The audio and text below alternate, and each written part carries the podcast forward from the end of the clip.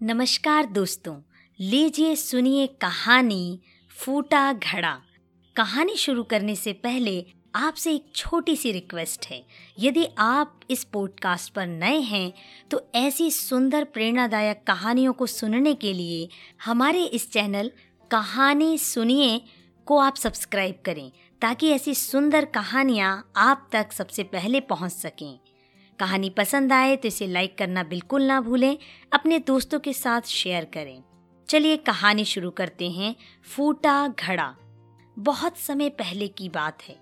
किसी गाँव में किसान रहता था। वह रोज सुबह उठकर दूर झरनों से स्वच्छ पानी लेने जाया करता था।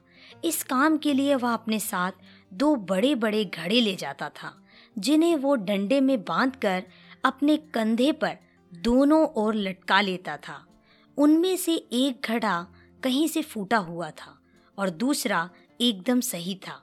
इस वजह से रोज घर पहुँचते पहुँचते किसान के पास डेढ़ घड़ा पानी ही बच पाता था। ऐसा दो सालों से चल रहा था। सही घड़े को इस बात का घमंड था कि वो पूरा का पूरा पानी घर पहुंचाता है और उसके अंदर कोई कमी नहीं है। वहीं दूसरी तरफ़ फूटा घड़ा इस बात से शर्मिंदा रहता था कि वो आधा घड़ा पानी ही घर तक पहुँचा पाता है और किसान की मेहनत बेकार चली जाती है। फूटा घड़ा ये सब सोचकर बहुत परेशान रहने लगा और एक दिन उससे रहा नहीं गया। उसने किसान से कहा, मैं खुद पर शर्मिंदा हूँ और आपसे क्षमा मांगना चाहता हूँ। किसान ने पूछा, क्यों? तुम किस बात से शर्मिंदा हो? शायद आप नहीं जानते, पर मैं एक जगह से फूटा हुआ हूँ और पिछले दो सालों से मुझे जितना पानी घर पहुँचाना चाहिए था, बस उसका आधा ही पहुँचा पाया हूँ। मेरे अंदर ये बहुत बड़ी कमी है और इस वजह से आपकी मेहनत बर्बाद होती रहती है, फूटे घड़े ने बड़े दुखी होते हुए कहा। किसान को घड़े की बात सुनकर थोड़ा दुख हुआ और वह बोला, कोई बात नहीं, मैं चाहता हूँ कि आज लौटते वक्त तुम रास्ते में पड़ने वाले सुंदर फूलों को देखो। घड़े ने वैसा ही किया। वह रास्ते भर सुंदर फूलों को देखता आया। ऐसा करने से उसकी उदासी कुछ दूर हुई, पर घर पहुँचते पहुँचते फिर उसके अंदर से आधा पानी गिर चुका था और वह मायूस हो गया और किसान से क्षमा मांगने लगा। किसान बोला, शायद तुमने ध्यान नहीं दिया। पूरे रास्ते में जितने भी फूल थे वो बस तुम्हारी तरफ़ ही थे। सही घड़े की तरफ़ एक भी फूल नहीं था। ऐसा इसलिए क्योंकि मैं हमेशा से तुम्हारे अंदर की कमी को जानता था और मैंने उसका लाभ उठाया। मैंने तुम्हारे तरफ़ वाले रास्ते पर रंग बिरंगे फूलों के बीज बो दिए।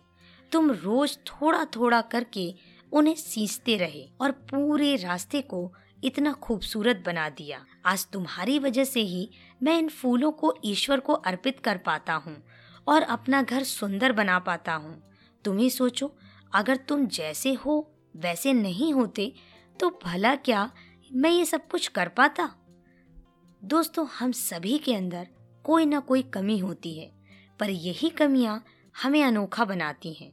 उस किसान की तरह हमें भी हर किसी को वैसा लेना चाहिए, जैसा वो है, उसकी अच्छाई की तरफ़ ध्यान देना चाहिए। और जब हम ऐसा करेंगे, तब फूटा घड़ा भी अच्छे घड़े से मूल्यवान हो जाएगा। दोस्तों, आप सुन रहे थे मोनिका की आवाज़ में सुंदर, प्रेरणादायक कहानी, फूटा घड़ा। उम्मीद करती हूँ, कहानी आपको पसंद आई होगी। इसे लाइक करना बिल्कुल ना भूलें। अपने दोस्तों के साथ शेयर भी करें। सुनते रहें कहानी मोनिका की जुबानी।